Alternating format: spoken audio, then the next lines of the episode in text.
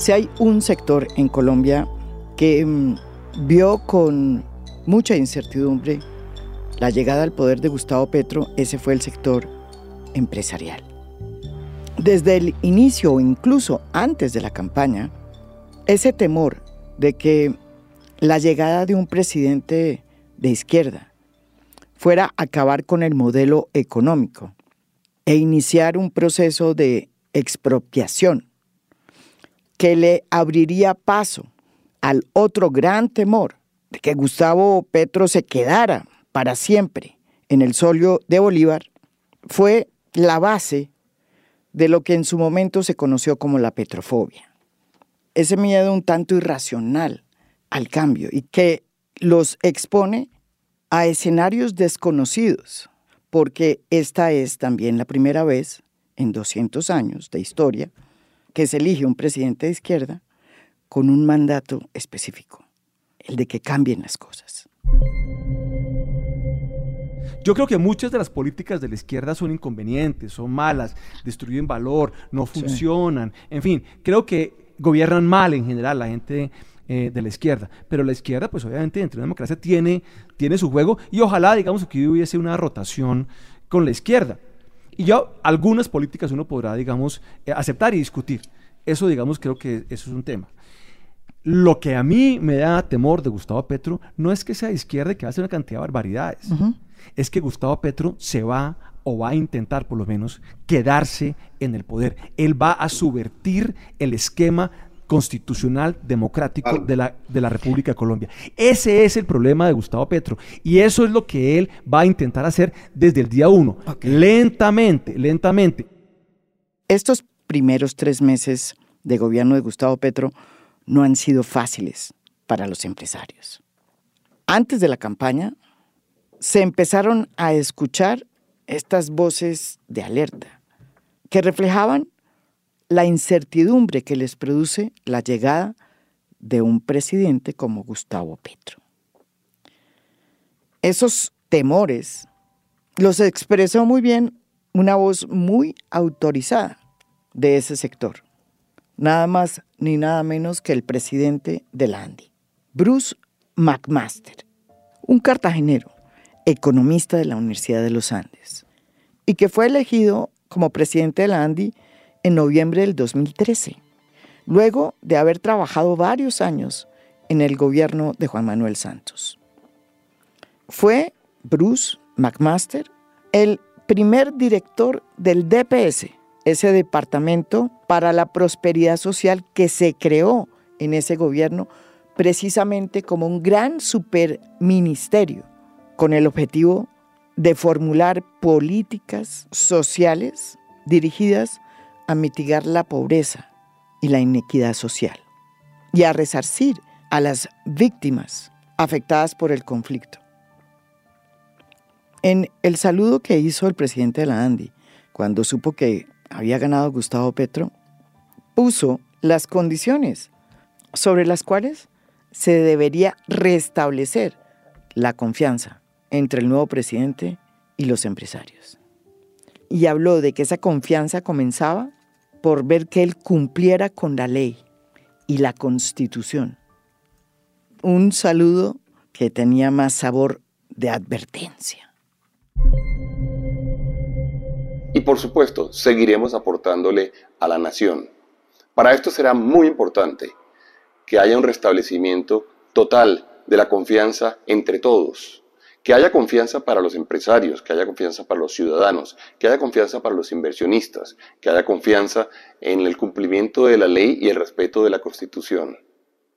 Desde la ANDI le decimos al nuevo gobierno que nosotros podrá esperar un agente constructivo, un agente que va a estar aportando las mejores ideas y las mejores posibilidades para el país. Bruce es un presidente de la ANDI sui generis también porque a diferencia de muchos otros, es un presidente que ha trabajado en el tema de inclusión social, que estuvo al frente del DPS, que vivió muy de cerca cómo fue el desarrollo de la ley de restitución de tierras, porque él era en ese momento viceministro de Hacienda del gobierno de Juan Manuel Santos. sin embargo, esa construcción de confianzas que él planteó desde que llegó Gustavo Petro al poder, pues se sigue construyendo. Y hay días buenos y días malos. Frente a la reforma tributaria, la ANDI ha tenido una posición que sigue siendo la misma desde el inicio de la discusión de ese proyecto que hoy ya es ley y que va a recaudar cerca de 20 billones de pesos la reforma es muy grande, es muy grande porque recuerda usted que ellos hablan de 25 billones de pesos y yo le hablé de que entre 14 y 16 eventualmente sería a cargo de los empresarios, lo cual pues en todo caso es un porcentaje muy alto, es el porcentaje más alto. Sí sería, sí sería válido decir que la mayoría está, digamos, a cargo de las empresas. Las dos veces que ha ido a hablar con el presidente Gustavo Petro, que son muchas, para tan solo 100 días, las ha invertido en explicar por qué para los empresarios esta reforma tributaria les parecía que afectaba la inversión en Colombia. tema que vale la pena mucho mirar, Yamit, que en Colombia no nos hemos atrevido a dar esa discusión bien dada, es la suma de cuánto pagan los inversionistas por la vía de impuesto a las empresas más el impuesto que pagan como personas. ¿Y por qué hay que ver esto? Lo primero que hay que decir es que la OECD y todos los organismos internacionales siempre analizan la suma de estos dos impuestos porque son los que definen que haya inversión o no haya inversión en un país. El gobierno se sentó por intermedio del ministro de Hacienda con los empresarios, con el propio Bruce McMaster. Pero no todo lo que pidieron los empresarios se les concedió. Y pasó una reforma que va a recaudar cerca de 20 billones de pesos que todavía no sabemos si va todo a gasto social o si alguna porcentaje va al pago de la deuda y de los compromisos que tiene Colombia. Hecho que también inquieta a muchos empresarios.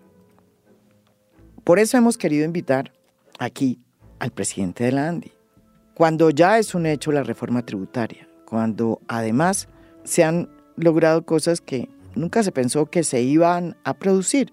Y es que se hizo un acuerdo precisamente con Fedegan, uno de los gremios que más se han opuesto a los planteamientos de Gustavo Petro, para que el Estado compre tierras buenas con el propósito de iniciar una reforma agraria y llenar ese fondo de tierras que tiene que tener 3 millones de hectáreas, acordado en el 2016, en el acuerdo que se hizo entre las FARC y el Estado colombiano.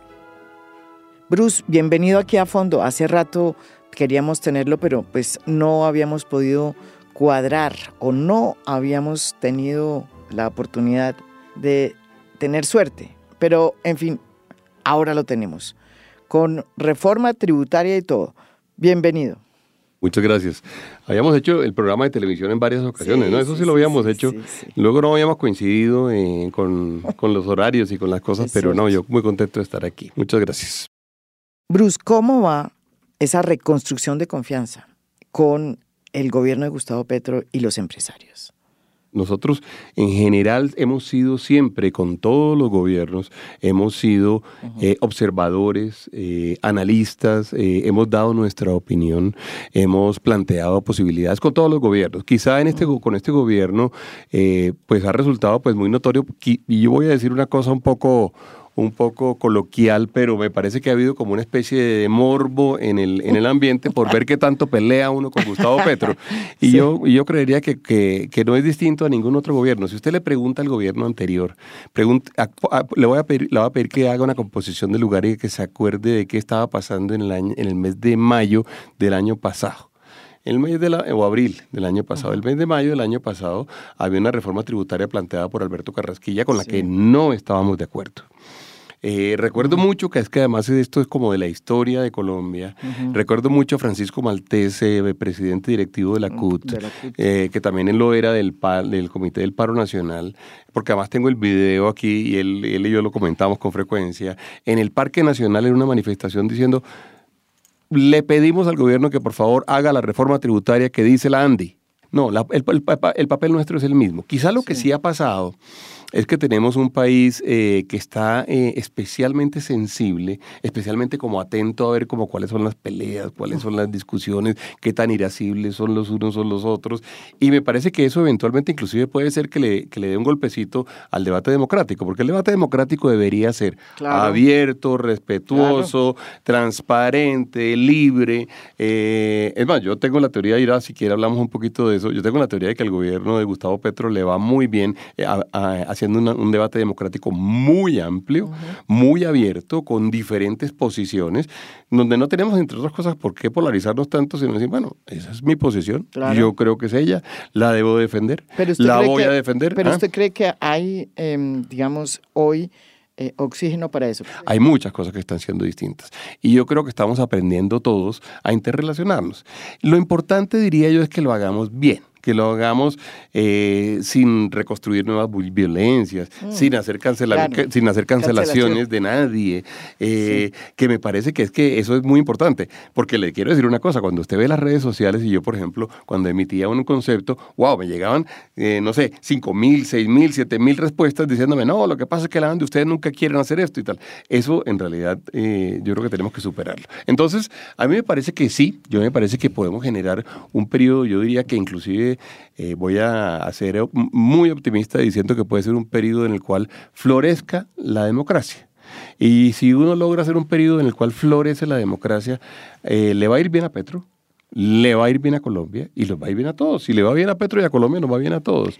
Eh, aprendiendo a hacer eso, aprendiendo a hacer democracia, María Jimena, ustedes que lo han hecho toda la vida desde los medios de comunicación, usted que lo ha hecho eh, además en distintos temas, sabe la importancia de que se, pueda, se puedan decir las cosas y se pueda expresar. Yo le quería preguntar a usted, Bruce, cómo ha sido esta experiencia de tener enfrente como interlocutor a un presidente de izquierda, que es muy distinto a los demás presidentes y que sobre todo genera ya tantas incertidumbres por el hecho de ser de izquierda. ¿Se han cumplido todas esas profecías? Se lo pregunto porque ustedes tenían, por ejemplo, el miedo de que Gustavo Petro venía a expropiar y venía a subvertir el orden democrático. ¿Qué piensa usted hoy de Gustavo Petro? A mí me parece que es un gran triunfo de la democracia que Gustavo Petro haya llegado a la presidencia de la República un gran triunfo de la democracia. Una persona con su historial, una persona con su forma de pensar, una persona con los planteamientos que ha hecho y que llegue a la presidencia de la República de un país como Colombia, a mí me parece que eso debería a todos, en, de verdad, verdad, desde el punto de vista de la estructura de la democracia colombiana, llenarnos de, orgullo. Ahora, lo que sí uno debe hacer, debe tratar de hacer, y ahora si quiere más adelante hablamos de eso, es tratar de, de generar condiciones que dejen a todo el mundo más o menos cómodo. Y cómodo no significa que se haga lo que uno quiere, no. Cómodo significa que se tengan algunas cosas claras, que haya incertidumbre baja, que haya confianza, que se construya, digamos, un escenario relativamente, relativamente eh, eh, predecible. Y eso, eso yo, yo le diría que eso, ahora si quiere hablamos de algunas de las tareas que yo creo que se pueden hacer alrededor de ello. Pero sin duda sí. Ahora, no se le puede olvidar a nadie que en todo caso fue un mandato del 50%, 51%, es decir, hay un 49%, 48% que eh, a mí me parece que tuvimos... votó por un señor... Le voy a decir una cosa que no es políticamente correcta, eh, eh, pero son de las cosas que pasan en Colombia y tal, y es que realmente teníamos un candidato muy malo frente a Gustavo Petro. Eh, eh, er, eh, usted iba a hablar mal del Señor y yo le, yo le digo que estoy de acuerdo con usted. eso era tremendo, digamos. Entonces, con eso dicho, yo lo que digo es, sí, es, verdad, Gustavo Petro es un planteamiento, fue elegido. Sin, ganar con el 51, ganar con el 89, pues es en todo caso ganar, pero, pero sí por lo menos es la idea de que hay una, hay una Colombia que está, digamos, con ideas distintas. Durante el gobierno de Iván Duque, uno tiene la impresión de que hubo una gran sinergia con los empresarios, sobre todo en la pandemia.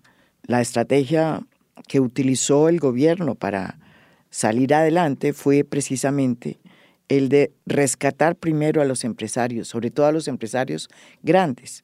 Y es difícil encontrar, lo reconozco, un empresario en Colombia que no añore a Iván Duque. Sin embargo, esa política se hizo a expensas de las pymes y de las mini pymes, que fueron las que terminaron asfixiadas en estos cuatro años de Iván Duque. ¿Usted diría que este análisis es correcto o que es totalmente sesgado?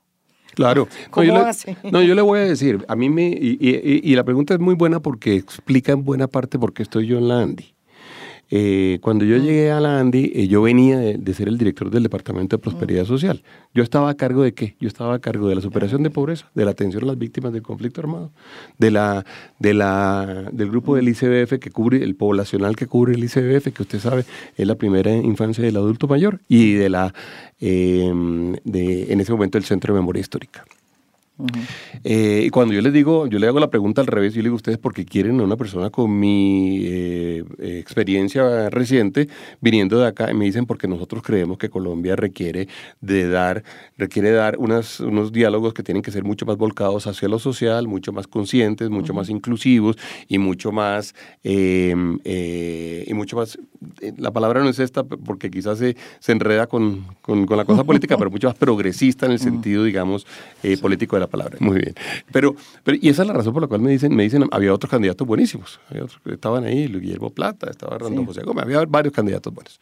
Con eso, eh, eh, a mí me dicen que me, me, proponen que yo llegue allí y, y, yo le debo decir que hay una cosa que, que, me ha regido a mí durante toda esta discusión, porque me tocó en algún momento, por ejemplo, negociar el paro, ir a, irme a, a Tibú, pasarme 45 días sí, en Tibú. Era... ¿Se acuerda? Cuando el paro armado del Tibú y estar sentado allá y también me tocó hacerlo de tierras con usted, fuimos apartado. Uh -huh. eh, entonces, cuando, cuando uno tiene que, cuando uno tiene la oportunidad de estar en conflictos y viendo conflictos grandes, se encuentra con que en realidad hay muchas cosas que se pueden hacer y se deben hacer, básicamente como volviendo a lo básico de los principios y las ideas de que al final uno lo que debe buscar es equidad, debe buscar un Prueba. país al cual le vaya mejor, en la cual se progrese, en el cual haya progreso y demás. En el caso específico, lo que usted menciona de Iván Duque, Iván Duque hizo una cosa que fue interesante en el mundo actual, y es que él claramente dijo, a mí me parece que a Colombia le va bien si le va bien a las empresas. Eh, y esa es una posición política, digamos, y una posición de política económica, digamos, sí. dicho de alguna forma, o de economía política. Que yo le digo que yo creo que Colombia ha tenido una falla, digamos, al no hacer una, un reconocimiento claro de ello. Porque en Colombia nos hemos confundido mucho entre las élites, la gente más rica y la menos rica, y el tema de las empresas. Y quizá todo por el conflicto armado y lo que sucedió con el conflicto yeah. armado, ahí hemos tenido un enredo nosotros mismos como país. Yo le debo decir, y, lo, y, y, mencionábamos ahorita antes de la entrevista con Machucato, Machucato llega y dice rápidamente, ella dice, en dos segundos, dice, a las empresas les tiene que ir bien porque si no les va bien, no, no le, no le, va bien, no le va bien al país, no se genera riqueza. Mm. Esa, esa, esa declaración explícita es, eh, es, es, muy lógica, en el sentido de que a un país no le va bien si no hay mucha producción, a un país no le va bien si no hay mucho empleo, a un país no le va bien si hay muchos productos, si exportamos muchas cosas, si somos mm. competitivos, más allá de quién es rico y quién es pobre, porque mm. si eso se logra, y usted hizo referencia también a lo que el presidente mencionó en el discurso de la Andia alrededor de Corea, eso fue lo que hizo Corea. Uh -huh. Corea lo que termina haciendo es una declaración muy, muy, muy explícita de que tenemos que generar una, un aparato empresarial que sea lo suficientemente competitivo en el mundo para que pasemos, como tenían de ellos la guerra. En, en, la posguerra, que tenían un PIB per cápita de 100 dólares. Eh, para pasar a un PIB per cápita de 28 mil dólares. Increíble. Que es increíble y lo, y lo logran en 30 o 40 años, basados en una cantidad, en una cantidad de capacidades productivas. Entonces, quizá lo que... Y en una reforma agraria. Eh, bueno, la, lo de la reforma agraria fue muy interesante. Trajimos un profesor eh, eh, la semana pasada, el profesor Wom, que es el, decano de economía de la, de la, de la de la Universidad de Hatkuna. Eh, y es muy interesante porque él básicamente lo que termina diciendo es la reforma agraria no resultó eh, eh, exitosa para Corea en el sentido de que no producimos nada agrícola hoy en día. Sí, es cierto. ¿Sí? Eh, además, sí. el terreno más grande tiene 3.5 hectáreas, entonces en lo agrícola no pudimos hacer nada. En lo que resultó bien fue en que pudo democratizar la educación. Y eso fue muy interesante porque realmente ellos logran democratizar la educación. Ellos dicen la base es el desarrollo empresarial con educación. Uh -huh. Entonces, eso es cierto lo que usted dice. Entonces, yo le diría que para volver a, a, la idea original, lo que yo le diría es que el ejercicio que tenemos que hacer es un ejercicio uh -huh. que incluya yo creo en el fortalecimiento de las capacidades productivas de nuestra sociedad con la capacidad de entender los temas sociales. Ahora, Duque tenía una idea de cómo se debía hacer, Petro tiene otra idea de cómo se debe hacer. Yo creo que al final, si uno se pone a pensar, pues, los dos, al final del día, los dos querían eh, el bienestar de la población, pero por caminos distintos el bienestar general de la sociedad por caminos distintos y yo creo que al final hay que ir como eh, tratando de coger lo mejor de uno y del otro. Entonces, los empresarios realmente lo que han tenido es incertidumbre, que es, lo que, es donde yo creo que uno debe tratar de acotar realmente los riesgos. Em, eh, y, claro, ha sido una incertidumbre clara eh, relacionada, pues, por supuesto. ¿Con qué? sobre ah, todo. Ah, pues, con muchas cosas. Por un lado, con... La reforma tributaria. La reforma tributaria fue una materialización de las incertidumbres. No, no, con la idea de, usted se recordará, las primeras discusiones eran mucho más complejas. La primera discusión grande era si iba a haber una expropiación, ¿se Y ahora terminan comprando tierras Imagínese. A los eh, señores dueños de las tierras. Imagínese, imagínese que, bueno, que todavía no lo han hecho, pero esa era la primera duda. Y esa es una duda como material. O sea, yo voy a poder seguir teniendo mi tienda, voy a poder seguir teniendo mi gran compañía o mi empresa. Eh, claro que es una duda desde el punto de vista de política económica grande. Y luego aparecieron otras relacionadas con algunos sectores en particular, la conversación que se ha dado profunda sobre el tema de las, de las, eh, del sector minero energético o la discusión que se ha dado alrededor del sector salud, que también ha sido pues, muy importante, o la capacidad que exista de que podamos tener, por ejemplo, una banca de fomento. Muchas de las cosas que dice José Antonio Campo, eh, y le digo yo, y, eh, han coincidido, mejor, mejor dicho, se lo voy a poner al revés, porque él es mucho mayor que yo.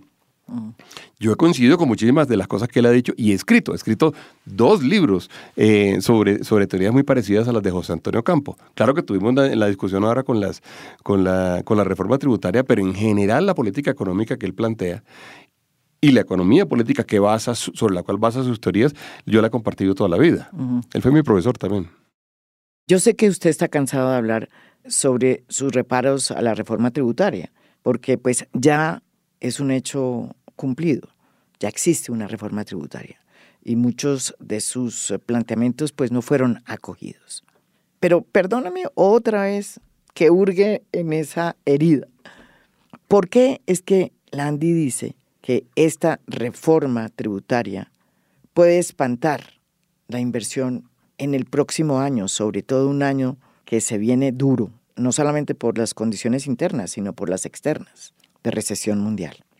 Yo hablaba de una cosa que a mí me ha parecido siempre interesante, María Jimena, y es cómo se utilizan las diferentes acciones del gobierno para hacer política pública. Entonces, hay muchos economistas, yo soy uno de ellos, que decimos que, por ejemplo, la política tributaria debe hacerse, debe hacerse con, para lograr otros objetivos. Por ejemplo, el objetivo de equidad es un objetivo que se tiene que buscar con la política tributaria. En eso yo estoy de acuerdo con Ocampo y estoy de acuerdo con la idea de que sea progresista. Pero yo estaba preocupado con la idea de que la política tributaria pudiera afectar la economía en el año 2023. Mi gran preocupación era, y ha sido, vamos a tener un país con una inflación altísima, vamos a tener un país que, donde va a, caer, va a, caer, la, exactamente, va a caer la producción, en donde probablemente el desempleo nos, va a aumentar y en donde además hemos tenido, digamos, una fuente de recursos que ha sido históricamente la fuente que ha mantenido al Estado colombiano, que, se trata, que es el sector minero energético, eh, al cual estamos renunciando. Y entonces yo no hablaba de impuestos, yo hablaba de política económica. Eh, eh, entonces yo no decía ni que les cobra mucho a las empresas. No, si usted mira eh, el periódico de quizás el del 13 de abril, le voy a decir el tiempo del 13 de abril del año pasado, usted va a encontrar con que yo digo, no le cobren a las, a las, a las empresas, perdón, no le cobren a las personas, cobren a las, empresas. Claro que lo que pasa es que en la discusión política se, todo se caricaturiza. Ah, no, pero es que ese señor no quiere que le, que le cobren impuestos. No, yo nunca he dicho eso. Yo he dicho es, es esta de este tamaño, con esas características la que queremos hoy en día. Me preocupaba otro tema, que era el tema de la, afectación de las nuevas inversiones. O sea, ¿cómo hace Colombia para ser muy atractiva en términos de nuevas inversiones? Y esa es realmente como la preocupación muy, muy grande. Uno de los grandes temas que preocupó a muchos empresarios fueron precisamente los impuestos que se crearon para el sector de hidrocarburos, para el petróleo y el carbón. ¿Por qué esos dos impuestos. El primero tiene que ver con la deducibilidad de las regalías del impuesto de renta. Y la otra tiene que ver con una sobretasa de renta para la extracción de petróleo y gas y que dependerá de los precios internacionales. El gravamen será de 5% a 10% para carbón y de 5, 10% o 15% para petróleo. ¿Qué es lo que realmente no le gusta de estos dos impuestos? Yo le había hecho una propuesta al presidente Petro incluso, que era un poquito distinta, pero era igualmente lanzada, digo yo, yo creo que más lanzada incluso. Yo le había dicho, no nos metamos con, los niveles de precios actuales. Inventémonos un precio a partir del cual es definitivamente justo que uno pueda pedirle a las petroleras que eventualmente compartan eh, compartan con la nación, que es el dueño del petróleo. Y entonces yo explícitamente le había ¿Usted dicho. ponía un precio? Yo le decía, a partir de, digamos, digamos una cosa bien atrevida. Por ejemplo, a partir de 100 dólares, cada a partir de 100 dólares, cada nuevo dólar que entra al país se reparte, se, repite, la mitad entre la nación y la mitad entre el productor. Eso es mucho más que lo que quedó en la ley. Pues sí. Eso es mucho más que, porque la ley quedó el 15%, el 10%, no sé qué es cierto, ¿no? Mm. El mayor fue, el mayor fue el de 15%. Yo le estaba diciendo, cierto. comparta el 50% por encima de un precio determinado. Y luego hablamos, si quiere, de cuál, de cuál es ese precio. Que además me parece que es razonable. Le voy a decir por qué, a María Jimena. Yo creo que ni siquiera las petroleras ni nadie en su mente tenía la idea de que el precio iba a llegar a precios tan altos cuando hace sus inversiones. Entonces, si uno se encuentra un país, y, y, y súmele como para agravar más la cosa, que el precio está altísimo porque nada más ni nada menos que hay una guerra porque los rusos invaden Ucrania. Entonces, es decir, una razón muy mala para que suba el precio del petróleo. Y si eso está pasando, ¿cómo se debe distribuir? Entonces yo digo, se debe distribuir 50-50. ¿Qué tal? ¿Cómo le parece? ¿Cómo le suena? ¿Y qué le dijo Petro? No, me dijo que no. me dijo que no. Él tenía una idea. Yo creo que ellos ya tenían. Eso es lo que pasa a veces cuando uno se casa con las ideas y. Eh, era una idea distinta. Yo creo que era una idea distinta. pues evidentemente, no, solamente él me dijo que no, el Congreso me dijo que no. El Congreso, exacto. Pero la otra, la otra es una también un debate muy fuerte y es las famosas regalías que. A ver, son... ah, claro, claro, claro. esa sí es tremenda. Eh, a mí me parece que hay una diferencia contable, de contabilidad. Le voy a poner un ejemplo que además permite ilustrar esto mucho más. Las regalías hay dos formas de pagarlas. Una forma inclusive es en especie. Sí. Usted sabe eso. Entonces, ¿uno qué hace? Uno vende 100 eh, barriles y le dicen, de esos 100 barriles hay 6 que no son suyos, son de la nación, ¿cierto? Y los ingresos de esos 100 barriles van para la nación. Sí. Ok. Puede que, eh, le pregunto, ¿esos son ingresos suyos o no? No son. No. son ingresos suyos. Por lo tanto, ¿son gastos suyos o no? No. No son gastos suyos, correcto. Y esa es una forma de verlo. Si no se hace en especie, si no se hace en dinero, resulta que sí le contabilizan a usted los ingresos y le toca pagar impuestos de renta sobre esos ingresos.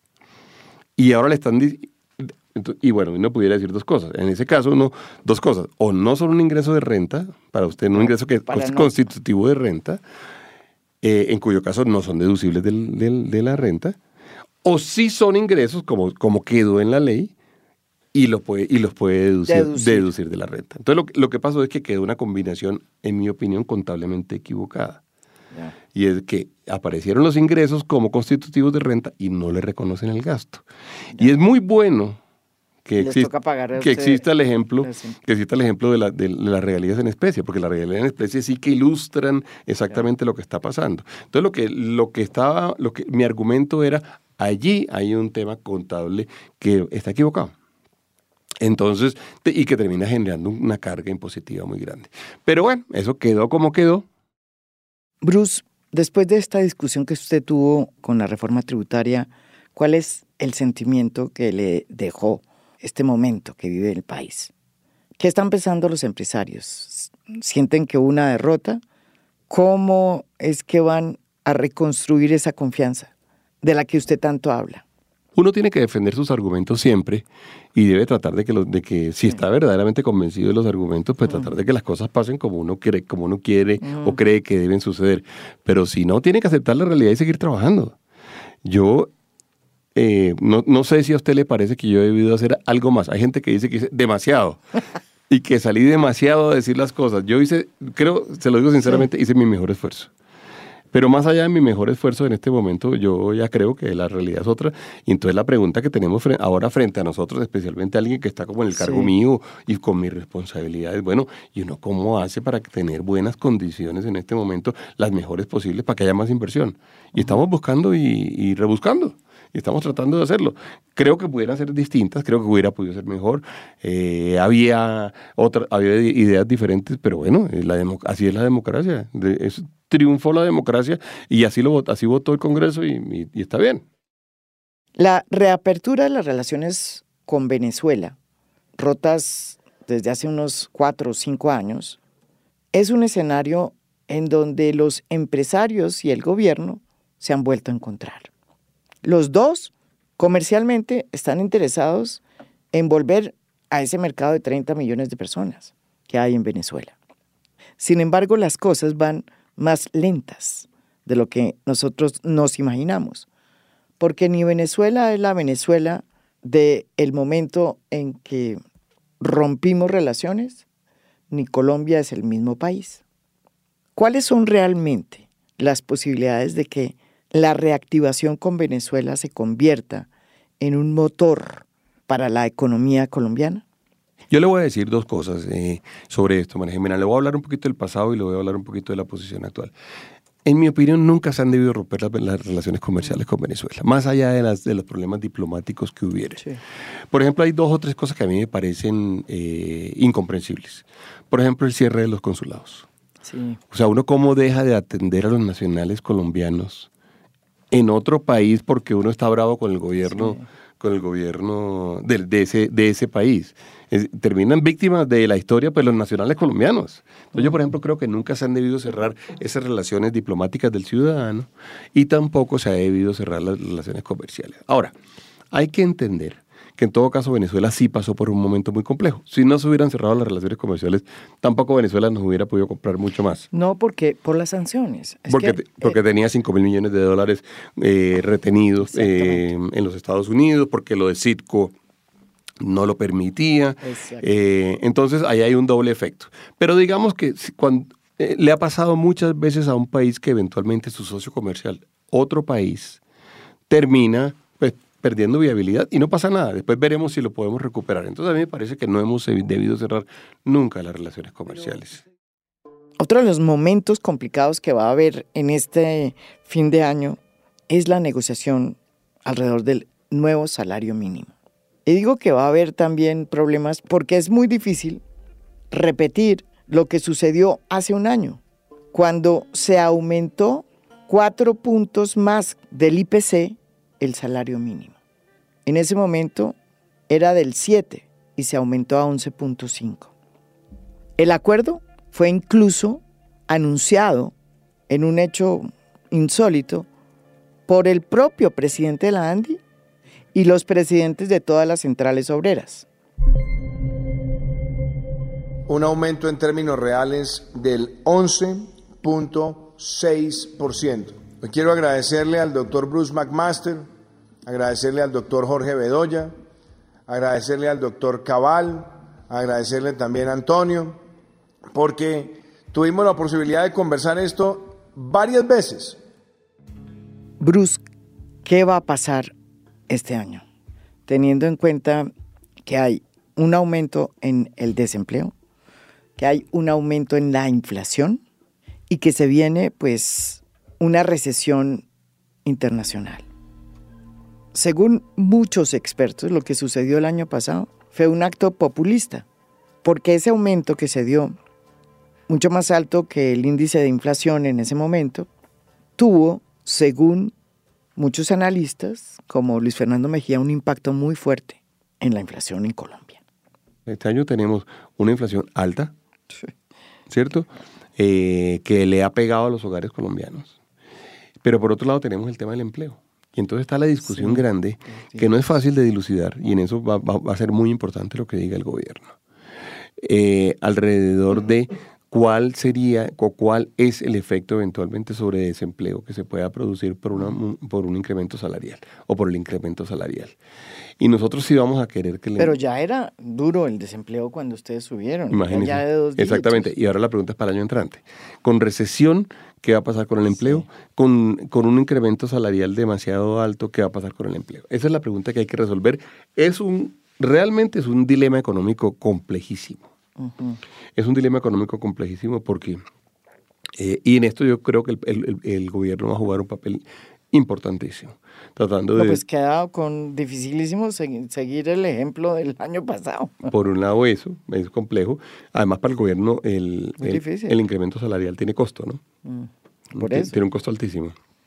Entonces, sí, tenemos ese dilema. Este, ¿Y cómo va a ser eso? No, yo creo que... ¿Van a ir juntos? ¿Se va a acordar por...? Eh, pues ojalá pudiéramos hacer algo... Por decreto? Pues ojalá pudiéramos hacer algo eh, eh, acordado. Eso es lo que mejor, lo que, más le, lo que más le sirve al país, creo yo, desde el punto de vista por lo menos de la, de la paz laboral. ¿Y qué dicen, ¿y qué dicen las centrales obreras? No, nos hemos sentado por ahora solo una vez. Hubo una comisión de concertación citada por la ministra hace unas dos o tres semanas eh, quedamos en que tenemos un procedimiento técnico en el cual nos van a mostrar el resultado del análisis de productividad del DANE. Creo que si no es el 30 de, noviembre, es el 1 de diciembre. Nos tienen que entregar. Pero se habla del 20. No, se habla de nada. Todavía no se habla de nada porque eh, al final. Sí. sí todavía no ha habido, digamos. Nadie ha dicho nada. Eh, y, y, lo que no podemos es cometer un error. Y no podemos cometer un error ni para arriba ni para abajo. Uno de los temores que tenía el empresariado colombiano es que si Gustavo Petro llegaba al poder, pues iba a comenzar a expropiar. Tanto fue así que el propio Gustavo Petro y Francia Márquez se fueron a una notaría a dejar muy en claro que no iban a expropiar. Un hecho que a muchos les pareció hasta exagerado, porque la figura de la expropiación como tal, pues sí existe en el ordenamiento jurídico colombiano. Con contundencia afirmo que mi propuesta de transformación para este país no se fundamenta ni incluye ningún tipo de expropiación. Dentro del respeto profundo por la constitución y la ley, como presidente de todos y todas las colombianas, no expropiaré las riquezas y bienes de sus propietarios. No expropiaré. No voy a expropiar nada ni a nadie. Pero fíjese lo que sucedió, Bruce. En lugar de expropiar, este gobierno terminó comprándole las tierras a Fedegan. O por lo menos haciendo un acuerdo para comprarle tierras a Fedegan, que es un gremio que tradicionalmente se ha opuesto no solo a la implementación del acuerdo de paz, al acuerdo de paz mismo y desde luego, pues a Gustavo Petro. Vaya paradoja. ¿Le sorprendió el acuerdo con Fedegan? No, no, no, no, no. No porque eh, si usted, eh, a mí me parece que inclusive el camino que se ha vislumbrado, digo vislumbrado porque todavía usted bien acaba de decir, todavía no hay eh, compras todavía que se hayan materializado y demás. A mí me pareció eso una, buena, una buena noticia. Ese acuerdo fue una buena noticia. Yo lo, lo he ponderado positivamente porque me parece que, que es, una, es una buena forma, inclusive también de aclararle a la gente que estaba invadiendo. Vea, la reforma tiene que ser por la vía de en este momento la vía de darle espacio al gobierno, lo decía la ministra de Agricultura todo el tiempo, darle espacio político para que pueda, para que pueda implementarlo. Y hay otros caminos también, que son los, los que son las tierras, las tierras de, de la SAE y el tercer camino, que es un camino que, está, que está, un poco más crudo, que, pero, pero ahí creemos que hay una, algún camino para caminar, que es el tema de los baldíos. Digo porque Colombia no tiene un inventario de baldíos todavía. Entonces, ahí me parece que eso es una muy buena noticia que, se, que si se puede dar, eh, me parece que eso, que eso genera tranquilidad. Eh, pero, pero es lo que se estaba pidiendo, digamos. Es decir, de, denos tranquilidad sobre eso. Ah, pero no estaban pidiendo reforma agraria. Eh, no, no, no, pero es que, pero hay mucha, pero depende de con quién habla. Es que usted no puede generalizar en esto. Eh, si usted se da cuenta, por ejemplo, algunos de los esfuerzos que algunos habíamos hecho en el gobierno de Santos, eran, en, algunos casos eran por de redistribución de tierra. Y hacíamos ejercicios de redistribución de tierra, inclusive eh, comprábamos, compramos una buena cantidad de hectáreas, por ejemplo, para darle a resguardos indígenas, y fuimos, hicimos las entregas. No, yo creo que eso depende de con quién está hablando. Yo creo que ahí hay una, ahí hay una y luego estaba todo el tema de, de, los desposeídos y los, desplazados, eh, que donde también se trató de hacer un ejercicio que fue pues duro, porque usted sabe y recordará cuando fuimos apartados, ¿se acuerda? Sí, cuando, eh, eh, cuando estábamos en eso, y eso era un tema que además tenía mucho que ver con, con la violencia colombiana, ¿no? La ley de restitución de tierras. Exactamente. Pues así fue, y fue, y fue todo un tema, y fue un tema que generó una cantidad de, una cantidad de, pues por lo menos de preocupación en algunas personas, pero se hizo y, de alguna forma está también andando en algo. Cada vez que sube el dólar, hay muchos empresarios que sostienen que es por culpa de Gustavo Petro. Pero en realidad lo que está sucediendo es que no todo lo que sucede en la economía es por cuenta de Gustavo Petro. Hay una recesión internacional que se viene y el año entrante va a ser un año difícil. ¿Ustedes cómo ven esas proyecciones? ¿Cómo ven al país con un gobierno de izquierda enfrentando una recesión internacional? Sí, yo creo que hay, que hay un, en este momento hay un ambiente, eh, yo, yo, diría que lo primero es que haber terminado la tributaria pues fue bueno, digamos, eso generó, eso ha generado, digamos, en todo caso como un nivel menor de discusión y de debate. Y la gente pues hubiera sido peor que no tuviéramos hoy tributaria. Eh, yo sobre eso pudiera discutir un rato largo en economía, pero no, porque yo creo que había una gran cantidad de recursos que se estaban recibiendo que podían ser suficientemente, y yo, y yo suficientes para poder atender las necesidades. Inclusive yo decía, está demostrado por lo que va a pasar este año y el año entrante, que la mejor tributaria es aumentar la producción. Pero bueno, digamos que nuevamente ya pasamos, eh, ya pasamos esa página. Pero lo que sí le diría es que... Em, eh, en este momento, eh, el, chip que era un chip de vamos a tratar de evitar que se cometan unos errores, cambia a vamos a tratar de, que suceda el la mejor cantidad de cosas posibles, buenas y optimistas con la realidad que tenemos hoy en día. Y eso genera, digamos, en todo caso un ambiente distinto. Ahora, ¿Hay incertidumbres? Claro, todavía hay incertidumbres. ¿Cuáles, por ejemplo? No, pues por, supuesto el tema, el, tema eh, de hidrocarburos es un tema que está, que está sobre la mesa. Y es un tema demasiado importante para Colombia. es, un tercio de las exportaciones de Colombia, un tercio de la producción de dólares. ¿Y, y, la, y la incertidumbre está eh, centrado en qué? Ah, en, las declaraciones. En todo lo que hablamos, en todo lo que hablamos no, por eso, en la, primero en los impuestos, en la tributaria, pero también en la política que está desarrollando Irene Vélez, la ministra de Pues no la que está desarrollando, pero... Y yo diría que eso hay que, ahí hay que darle el espacio al gobierno para que el gobierno define exactamente qué va a hacer, porque hemos visto mensajes de que eventualmente no se suspende la exploración, de que sí se suspende, después dijeron que los contratos que ya existían podían seguir explorando. Y esa fue una nueva, una, una, una, noticia buena, que no, iba, no se iban a intervenir contratos de los que estuvieran en ese momento en explotación. Eh, Pero eso ya lo dijo el presidente. Pues, eso es lo que le estoy diciendo. eso, es lo que, le estoy diciendo yo, que, que eso ya lo dijeron. Lo que eh, no han aclarado es si los nuevos. Si va a haber nuevos contratos de exploración. Eh, que yo creería que debería en algún momento dado hacerse para, para poder clarificar entonces qué en los temas cambiarios a futuro, porque ahí está la producción.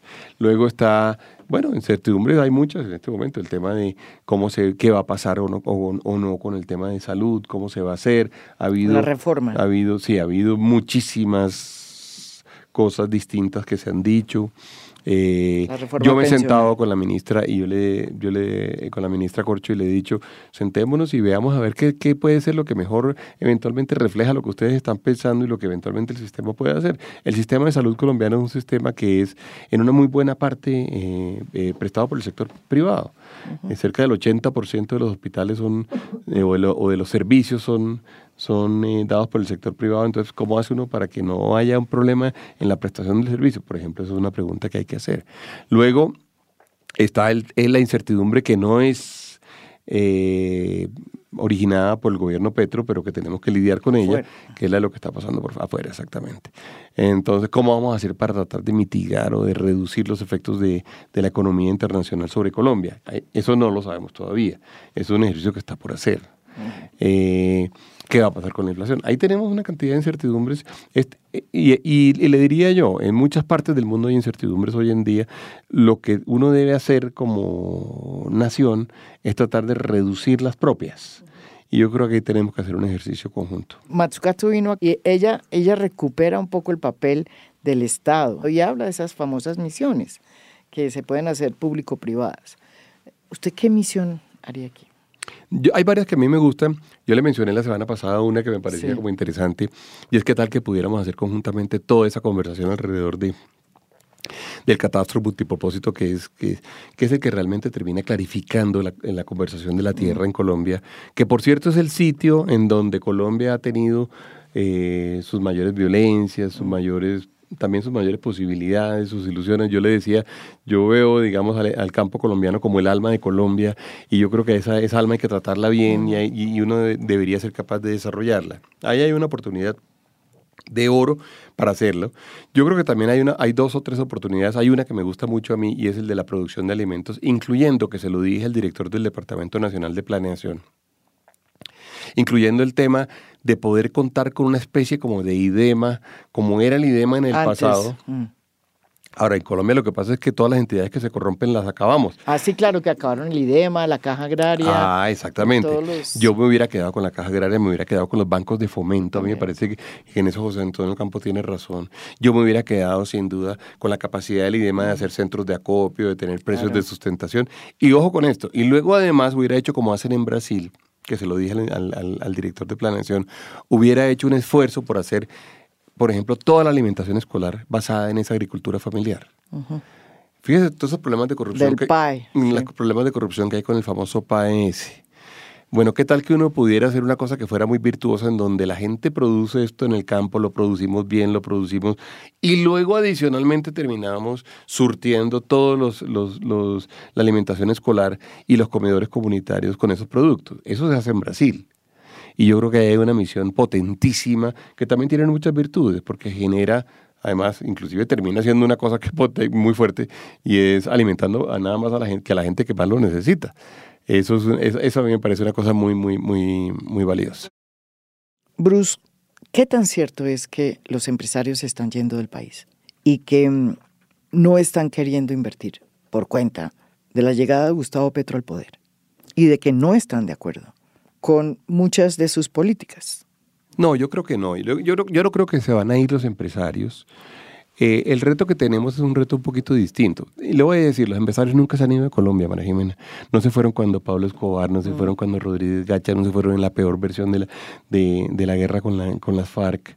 No se fueron. Y de hecho, yo siempre he sostenido la teoría de que, a diferencia de otros países como Venezuela, como Nicaragua, incluso como Bolivia, en donde los empresarios sí se, fueron, en Colombia nunca se fueron.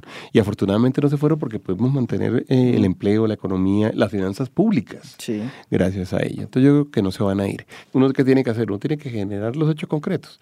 Uno tiene que generar la mejor plataforma posible para que la inversión sea aquí, las condiciones para que las cosas se den aquí, las normas para que las cosas se produzcan en Colombia, perdón. Y uno haciendo eso, pues convence al que sea. Es decir, porque al final la palabra tiene mucho poder, sí, en el sentido, sí. pero especialmente para asustar. Es decir, si uno dice cosas que asustan, eh, es muy difícil, digamos, eventualmente eh, corregirlas. Eh, si uno hace promesas, al final la gente dice, ah, no, es que ese tipo lo que está haciendo son promesas y no hace nada. No, yo creo que hay que, hay que bajarle realmente mucho a, a la, retórica y hacer cosas muy concretas. Y yo hubiera visto una oportunidad de oro en la tributaria justamente para poder hacer una cosa muy potente. Eh, pero siempre se puede hacer, siempre se puede hacer. Uno puede crear un, unos mecanismos, unas condiciones para la inversión eh, local, uno puede generar eh, el apoyo, por ejemplo, de bancos de fomento o de créditos de fomento para la producción en Colombia. La pregunta es, ese empresario que no quiere invertir porque no confía en Petro, yo creo que hay que generar eh, ideas de confianza. Vea, yo creo que mucha, en, una buena medida la gente no confía en lo desconocido. No es en Petro, es en lo desconocido. Eh, Eh, eh, y en ese orden de ideas, le repito, lo de la presencia de José Antonio fue muy importante. Pero es muy importante que, no, que José Antonio no sea, no sea, en todo caso, el único del gobierno que lo, que lo diga y lo haga. Uno ver un gobierno que está eventualmente generando buenas señales, eso termina teniendo buenos resultados. Em, eh, teniendo una buena relación, teniendo un buen relacionamiento, sin necesidad de estigmatizar a nadie, sin necesidad de generar peleas innecesarias que, que no se deben dar. Si uno hace eso, uno genera un buen ambiente. Eso, eso es muy fácil de hacer, yo creo, se lo digo sinceramente. Muchas gracias, Bruce. espero, espero volverlo a, tener aquí cuando ya se sepa dónde va a ir el, dinero, por lo menos la mayor parte de lo recabado. O que ojalá vaya para cumplir la, la regla fiscal, como dice usted. Fue lo que dijo aquí el ministro. Ah, bueno, ahí está. Estamos de acuerdo. El capítulo entre el gobierno de Gustavo Petro y los empresarios en Colombia, pues no se ha terminado. Estamos hasta ahora en las primeras de cambio y vamos a ver cómo es que termina esta relación tan demandante. Gustavo Petro ha demostrado que su cambio tiene que ver con profundizar la democracia, no con acabarla.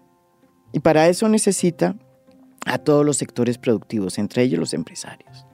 Y lo deseable para un país que quiere cambiar las cosas en beneficio de la gran mayoría es que no solo los empresarios aprendan a leer a este gobierno, sino que el gobierno de Gustavo Petro también aprenda a leerlos a ellos. Como decía la Matsukato, que es nuestra gurú de cabezara por estos días, el Estado no solo debe redistribuir la riqueza, la debe generar. Y para eso, pues se necesitan a los empresarios. Esto es A Fondo, un podcast original de Spotify. Mi nombre es María Jimena Duzán.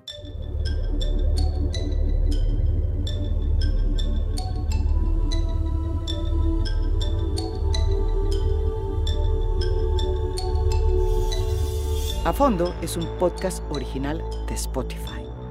Producción general, Lucy Moreno. Editor de contenido, Michael Benítez Ortiz. Edición de audio, Carlos Bernal y Blue Velvet. Música original del maestro Oscar Acevedo. Gracias por escuchar. Soy María Jimena Duzán.